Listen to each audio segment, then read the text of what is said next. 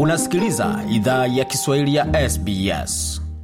Karibu tena katika makala idhaa Kiswahili ya SBS. Uko na migode migerano katika studio za SBS, tukuletea makala pia kupitia tovuti yetu ambao ni sbs.com.au mkwa juu swahili, na makala pia unaweza ukapata kwenye kurasa wetu wa Facebook, facebook.com mkwa juu SBS Swahili. Kwa sasa tunazungumzia swala zima la biashara, hususan wakati wa matukio ya michezo, ambapo katika msimu wa rugby sevens nchini Australia huwa kuna biashara nyingi zinazofanyika hususan kwa jamii kutoka Kenya ambao huwa wanaleta wasanii, wakati mwingine wanaleta madije na hata kunakuwa na bidhaa mbalimbali zinazouzwa pale ambapo mchezo huo unafanyika. Je, kutokuwepo kwa Kenya msimu ujao kutakuwa na madhara kiasi gani kwa wafanyabiashara kutoka jamii ya Wakenya? Kujua mengi zaidi, tuzungumze na mkurugenzi mtendaji wa shirika la Bigmans Empire Bwana DJ Swaz Damu ambaye anajiunga nasi kupitia simu. Hujambo? Sijambo, sijambo. Unaendeleaje? Salama salimini. Mwanzo kabisa, umepokeaje tangazo la Kenya kuchujwa katika michezo ya rugby sevens? Kwangu mimi kama Mkenya uh, imehusunisha sana, kwa sababu unajua rugby sevens tumekuwa tukishiriki kwa miaka mingi sasa hivi, nafikiri zaidi ya miaka kumi na tano tumekuwa tukishiriki, na kuondolewa kwetu, um, mapokezi yake ijakuwa mazuri vile um, uh, kwa Wakenya especially wale wenye tuko huku Sydney, Australia inahuzunisha sana kwetu. Wewe ni kiongozi wa kampuni ya Bigmans Empire ambayo inahusika na masuala ya mziki na burudani.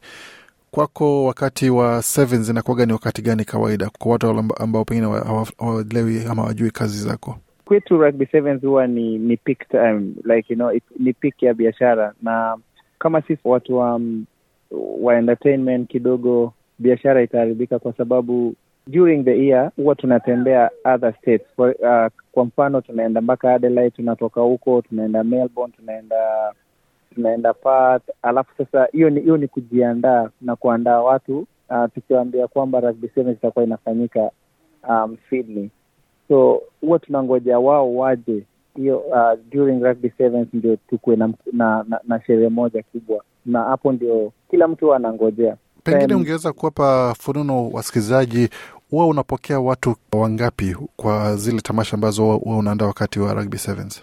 Kwenye kwenye rugby sevens after parties huwa uh, tunapata zaidi ya watu mia tano kumaanisha kwamba hapo inakuwa ni, ni maelfu na maelfu ambazo unapeleka nyumbani baada baada ya, ya kazi. Yeah, kabisa, huwa ni biashara nzuri sana na vile na vile vile um, huwa inatufanya sisi kama um, ma DJs, you know, ku, ku appreciate talent zetu pia. Sasa itakuwaje baada ya Kenya kuchujwa? Kutakuwa bado na zile sherehe ama ni kusema kwamba sasa ni kutafuta sehemu nyingine ya, pato? Sema kweli ni kutafuta sehemu nyingine sasa, kwa sababu hiyo um, hiyo ndio huwa ni biashara kubwa ambayo kila DJ na kila promota huwa anaangalia na anajua hiyo ndio ile wakati ambaye ni rahisi kuuza wasanii kwa watu, kwa sababu tayari huwa wa, wanakuja kuangalia um, mchezo and then baada ya hiyo ndio wanakuja sasa kwenye sherehe.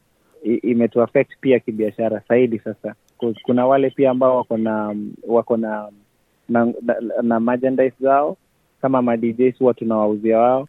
Kuna wale ambao wako na na nguo za Kenya huwa wanapeleka kwa uwanja kule wanauza, so watu wanapata mapato. Um, kwetu ma DJs imetu na vile vile kuna wale Wakenya ambaye pia wanafanya biashara za kuuza manguo. Kuna bidhaa zingine za Wakenya ambao wao inauzwa kule. Sasa kumaanisha wale wenye wamekuwa na stock yao, sasa itakuwa ngumu, kwa sababu watu wengi wana, wanaleta alafu wanaiweka wakingoja rugby.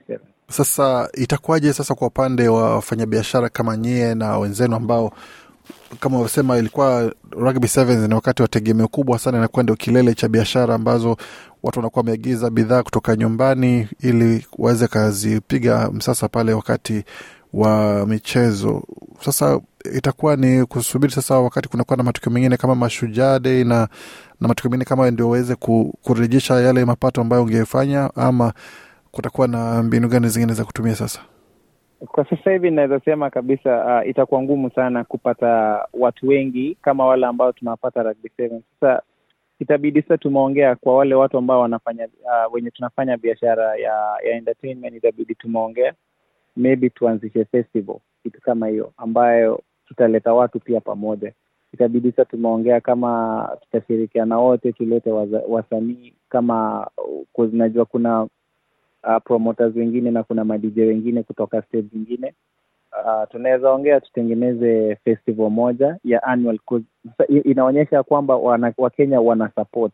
So kama walikuwa wana support players wao then hata sisi naye tukikuja na festival kuwaleta wasanii au watu pia watatusapoti so itategemea na sisi ambayo tuko kwenye biashara ya entertainment venye tutapanga uh, watu wetu Kando na kutoboka mfuko kupitia kutoshiriki kwa Kenya katika mchezo wa rugby sevens mwakani, wewe kama shabiki wa mchezo wa rugby na timu ya Shujaa ya Kenya, eh, hisia ziko vipi kwa sasa baada ya timu yako pendwa kuchujwa?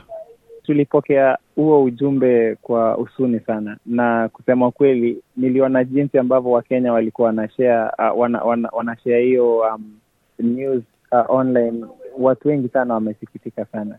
Na si kitu ambayo tungetarajia ifanyike but hatuwezi fanya lolote kwa sasa hivi. Ni husuni sana na hatujui tutafanyaje mpaka hawa warudi. Na tujui kama uh, wanaweza rudi haraka uh, tunavyowajua ama inaweza kuwa ngumu wao kupanda tena. Poleni kwa hasara kwa wafanyabiashara na pia kwa, kwa taifa la Kenya na Afrika kwa ujumla, maana ilikuwa ni timu mbili zinazowakilisha bara la Afrika katika michuano ya rugby sevens. Sasa Afrika Kusini ndio tegemeo pekee kutoka bara la Afrika. Asante sana kuzungumza nasi na kutueleza vile ambavyo mmeguswa na tukio hili la Kenya kuchujwa katika michuano ya kimataifa ya rugby sevens. asante sana Bwana Swasdam hapo, mkurugenzi mtendaji wa kampuni ya Bigmans Empire akitueleza kuhusu madhara ya Kenya kuchujwa kutoka michuano ya HSBC World Rugby Sevens, ambapo kama umesikia Kenya haitoshiriki tena hadi itakapofuzu, baadhi unasema hadi mwaka elfu mbili ishirini na tano baada ya zaidi ya miaka ishirini wakicheza katika michuano hiyo. Hii imetokea baada ya kucharazwa na Canada katika mechi ambayo ilikuwa ni kufa na kupona. Mengi zaidi kuhusu yale ambayo umesikia, bila shaka tutapata kwenye tovuti yetu anaoni ambao ni sbs.com.au mkwaju Swahili. Je, unataka kusikiliza taarifa zingine kama hizi? Sikiliza zilizorekodiwa kwenye Apple, Google, Spotify au popote pale unapozipata.